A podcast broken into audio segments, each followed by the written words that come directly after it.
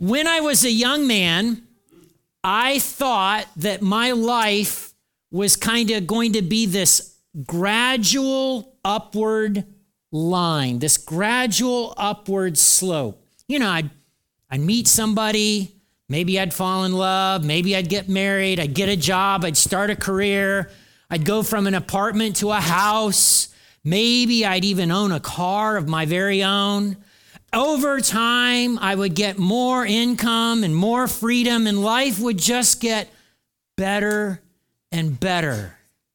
That's not how life worked out. That's not how my life looks at all. My life looks more like this lady's life map. I've had times in my life where it's gone up, up, up, up, up, up, up, up like a roller coaster, and then down. I've had parts of my life that have gone at warp speed, and then I've had parts of my life that have gone excruciatingly slow. Oh, and life, let me tell you, has had a whole lot of Gomer Pyle to it. Surprise, surprise, surprise. And sometimes the surprises have been good, and sometimes the surprises have driven me to tears. Adults, am I making this up? No. Is this how life works? Yeah. Yes. So, younger people, if I could talk to you for a moment, if you're here today and you're 15 or 16 years old, this this is your life. it's going to have really awesome moments. It's going to have really stinky moments. Sometimes those moments will coincide at the same time. It'll you'll have parts of your life that go really fast and parts of your life that go really slow. Okay? And that's just how life works. Today, I want to remind you that how you think about the future matters. How you think about the future matters. It affects the decisions that you make today, and it affects how you feel and the attitudes that you have, how you conceive of the future. Um, by way of reminder, we're in this letter to the Ephesians, and at the heart of the letter that Paul's writing, this is the Apostle Paul, is this apocalypse.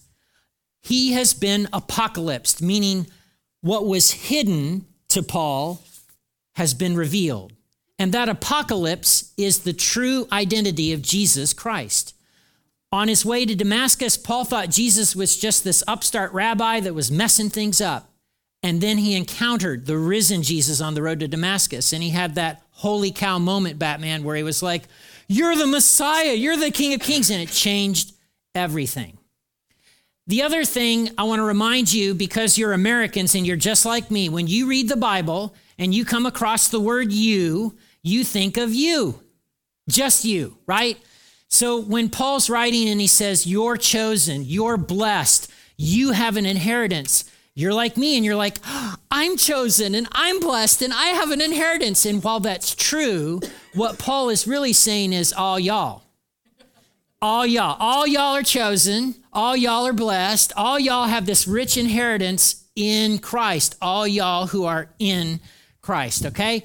So we're going to be in the second part of the first chapter. So I'm going to read these verses and I'm just going to talk about three things in these verses. Okay. Verse 15 of, of chapter 1 in Ephesians. Ever since I first heard of your strong faith in the Lord Jesus and your love for God's people everywhere, I've not stopped thanking God for you. I pray for you constantly, asking God, the glorious Father of our Lord Jesus Christ, to give you spiritual wisdom and insight so that you might grow in your knowledge of God. I pray that your hearts will be flooded with light so that you can understand the confident hope he has given to those he called, his holy people who are his rich and glorious inheritance. I also pray that you'll understand the incredible greatness of God's power for us who believe him. This is the same mighty power that raised Christ from the dead and seated him in the place of honor at God's right hand in the heavenly realms. Now, he is far above any ruler or authority or power or leader or anything else, not only in this world, but in the world to come. God has put all things under the authority of Christ and has made him head over all things for the benefit of the church. And the church is his body. It's made full and complete by Christ, who fills all things everywhere with himself. Okay? So I want to start at the end of this little section and we're going to work our way back. Okay? In Ephesians 1:21, Paul says this, now he, the he here is Jesus. Now Jesus is far above any ruler or authority or power, leader or anything on else, right? Not only in this world, but also in the world to come. Now there's a word there, and it's actually this word. The NIV gets a little bit better. In this age and the age to come. This age and the age to come. Paul's talking about how we think about the future. And so for Jews, they thought of history as having two parts. Okay, two parts now and later. this age and the age to come. Now, this age now is characterized by things like evil and sin and death and slavery to the powers. Big concept. We'll get into that in a few weeks. Violence and the curse, meaning the effects of Adam and Eve and humanity's rebellion against God. There will come a point, the Jews thought, and they called it the great day of the Lord. And on the day of the Lord, the Messiah will show up and usher in the age to come. And the age to come will be characterized by justice and love, eternal life, freedom, shalom, which is peace, but also wholeness and blessing. So we see this in a number of scriptures. Jeremiah 31. But this is the new covenant I will make with the people of Israel after those days, right? The age to come. I will be their God. They'll be my people. They won't need to teach their neighbors. They won't need to teach their relatives. Everyone will know me. Ezekiel 36, I'll give you a new heart. I'll put a new spirit in you. And I'll put my spirit in you so that you'll be careful to follow my decrees. And Joel, after doing those things, I'll pour out my spirit upon all people. Okay, your young men will see visions in those days, right? The age to come. So when Jesus comes along, Jesus talks about the future in the same way this age and the age to come, now and later. And he says things like, Anyone who speaks against the Son of Man can be forgiven, but anyone who speaks against the Holy Spirit will never be forgiven. Are you catching this? Either in this world or in the world to come, this age or the age to come. In Mark 10, Jesus says this I assure you, everyone who's given up house or brothers or sisters or mother or father or children or property for my sake and the good news will receive now, now, in return, a hundred times as many, along with persecution but in the world to come, that person will have eternal life now and later.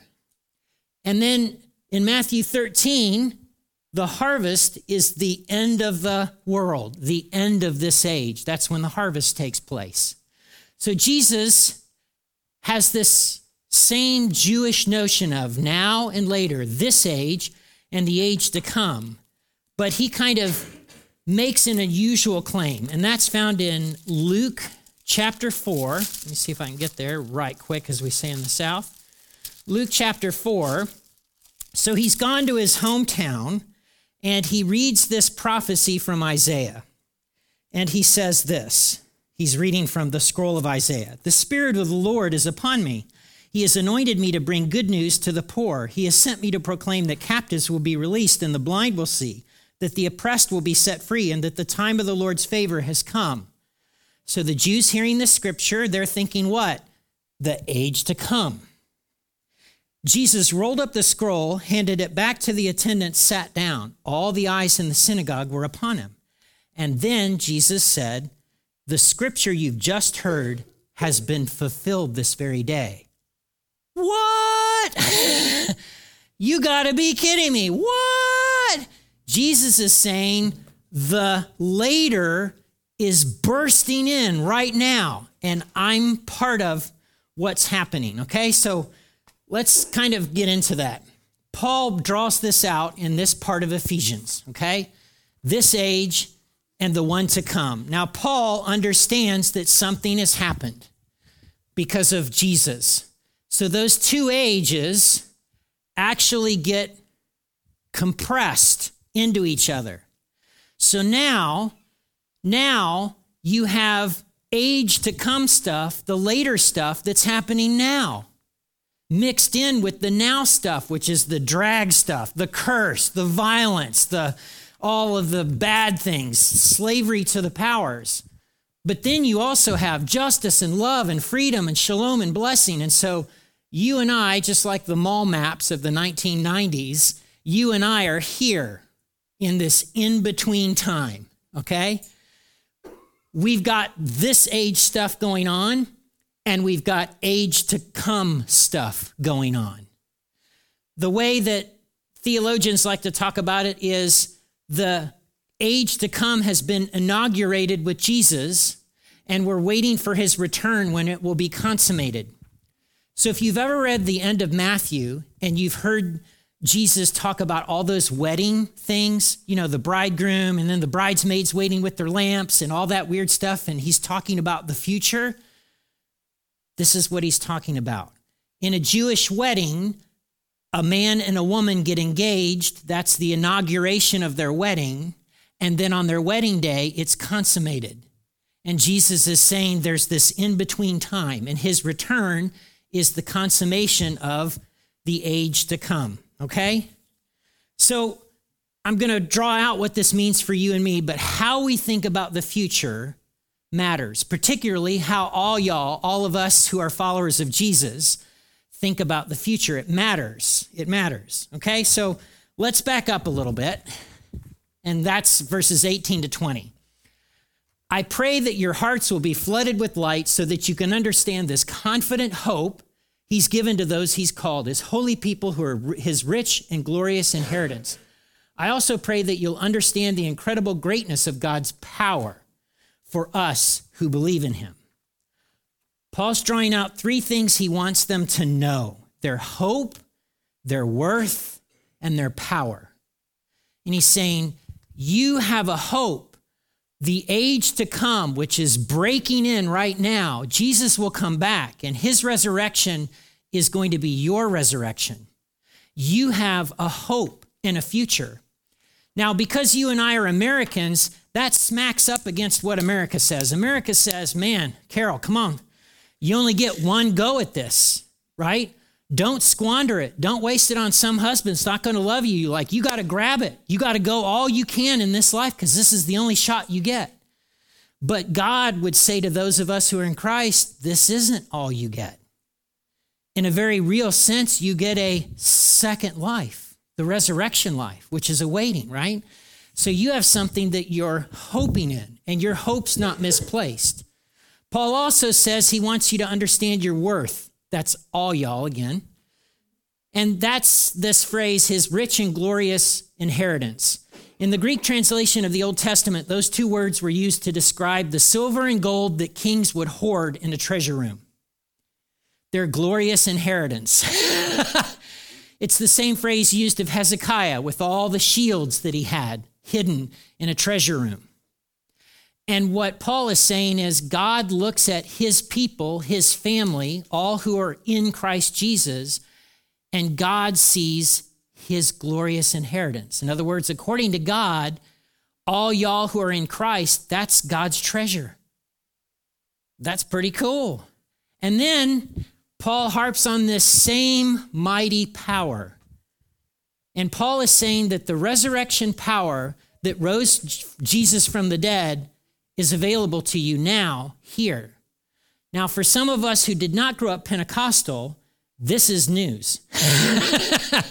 this is news. What? Yes, God actually is saying this. Paul is saying this. This resurrection power is available to you right here, right now. That's this oida. Oida. I want you to understand. Now, we hear this as Americans. We read that word and we think of math and geometry. I want you to understand what X is. Why do I need to know the value of X? Stop it. You're hurting my brain. Okay? That's not what Paul's talking about here. Okay? Oida is experiential knowledge. Now, uh, Mike Lesage, last fall, I stained two decks off my back deck. And I can remember some times about five, ten years ago, you saying some things to me like, now you got to be careful what you do, and you know, knee pads and stuff like that. I didn't wear no knee pads because I'm young in my brain. I didn't need no knee pads. But this fall, I had an oida of all the things I've heard Mike Lesage talk about over the years. I now experienced it in my body. And I need knee pads. This is the this is when I'm staining decks, I need to wear knee pads or I'm going to be uh, you know walking around like a, you know, I've injured myself. This is the same word when uh, a man and a woman get married and Jim knows Susan. This is experiential knowledge, okay? And Paul is saying, I want you to oida the power of the resurrection. I want you to experience it in your body, in your life, okay? So let's back all the way up to the first part where he says, I'm asking God, the glorious Father of our Lord Jesus Christ, to give you spiritual wisdom and insight. This isn't just God, the Father of Israel. This isn't God, the Father of Abraham. This is God, the Father of our Lord Jesus Christ. So Paul's making a claim and he's saying all of us who are in Christ Jesus can call God Abba, Father. Because of everything Jesus gets, we get because we're with him. Okay? So now I want to unpack this, okay, for you. And first, I want to ask a few questions. Have you experienced the reality of this present age in your life? That would be curse, death, broken relationships. It would be that kind of stuff. Have you experienced this, the reality of this present life? Yeah, yeah, you have. This present age? Yes. Have you tended to see the power of the resurrection in your life? Or have you tended to see it as something that's a one day, someday thing only? And if it's just a one day, someday thing only, I want to challenge you to hang with me over the next several weeks because it's not just something down the road, it's something here and now. Okay? And the last question is simply this To what extent do you tend to live your life? That should say, live your life. Man, the guy who wrote these slides. You, what, to what extent do you tend to live your life in your own strength or power? In your own strength or power. Okay? So, eschatology, that's really what this is. Eschatology is just a fancy theological word for what you think about the future. Okay? What you think about the future and how you think about the future matters. Now, for a long time now in America, American Protestants have talked about the future this way. Brothers and sisters, I want to remind you that the Lord said He's going to destroy the earth someday. It's all going to burn, right? It's all going to burn. And if that's the future and God's just going to nuke everything, what incentive do you have to change anything? Do you? Right? If the first century Christians believed the same eschatology that we American Christians have believed for the past 50 years, they would have been busy about getting everybody saved. And when somebody said something like, You're not going to believe this, Christian, but people are leaving their babies in trash heaps. Listen, I just need to get people saved. That's not my concern. That's not any of my things. You know, I can't worry about the babies right now. I'm just trying to get people saved so that they can escape the destruction. See how this plays out? So, eschatology matters. In fact, the earliest followers of Jesus understood that this age and the age to come had been smashed together and that God was doing something amazing in the midst of that. And that's why they went through the trash heaps of the Roman Empire and picked up babies that had been discarded and left to die by their parents who didn't want them and adopted them into their own families because they knew God was doing something. They changed the Roman Empire. By the way, this is what the American political left and the American political right get wrong they have an erroneous view of the future. Both the political left in America and the political right in America say it's just this gradual upward slope. And if you put us in charge on the left, we're going to make sure that all these oppressed and marginalized groups get some justice. And we're going to tax the rich and make the rich pay for everything. And if you put us in charge, it's just going to get better for everybody we're going to make it better. And on the right, they say the same thing, they just have different ways to get there. If you put us in charge, we're going to lower taxes for everybody and we're going to get government out of the way because government's the problem. And over time, it's just going to make it better for everybody. See how this works? but those of us who follow Jesus know that there's two parts to history, and there's this pattern that continually repeats itself. And so we can look at that and go, y'all are crazy if you think that that's going to uh, make things better. So, if I could wrap things up about eschatology and about some things Paul is wanting us to see and understand and know, it has to do in particular with this knowing the power of the resurrection. I've been a pastor now long enough that I've done this the wrong way too many times. I've tried to pastor in my own strength. I've tried to pastor in my own power. I've tried to use a compelling vision, an amazing strategy. I've tried to use the right kind of marketing things, and none of those things are bad. But the American church has kind of relied on all of this stuff instead of the power of the resurrection, which is why the American church doesn't seem to have any power. Are you with me? In China, the church has a lot of power because God's power is displayed through the weakness of Chinese pastors and through their suffering and persecution. I know what this is only because I married Jenny, right? I got a front row seat to this. Jenny's pastor growing up was a man named uh, Pastor Dick Woodward. And, and Dick Woodward went from a church of a thousand, and then he took a church of 200. You know, what every pastor does. and then when he took that church of 200, he lost the mobility of his legs. And for a long time, they thought he had MS. And as it turns out, he had a nerve disorder. And over time, not only could he not move his legs, but then he couldn't move his arms. And so he had this mechanized wheelchair, and it would come from the back of the sanctuary, and it would come up to the stage,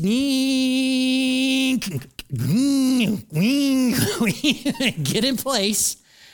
And that man could not move his arms and he could not move his legs, and he would just preach the Bible. And he would quote at length passages from the Gospels, the Old Testament, and Paul. And there was power in that room. This guy couldn't even move his legs or his arms. That's the power of the resurrection. So, again, how you think of the future matters. And so today I just wanted to kind of poke the bear, so to speak, a little bit and see if I could get you to think about the future in some new ways or different ways. If you want to have coffee this week, I'd love to talk to you.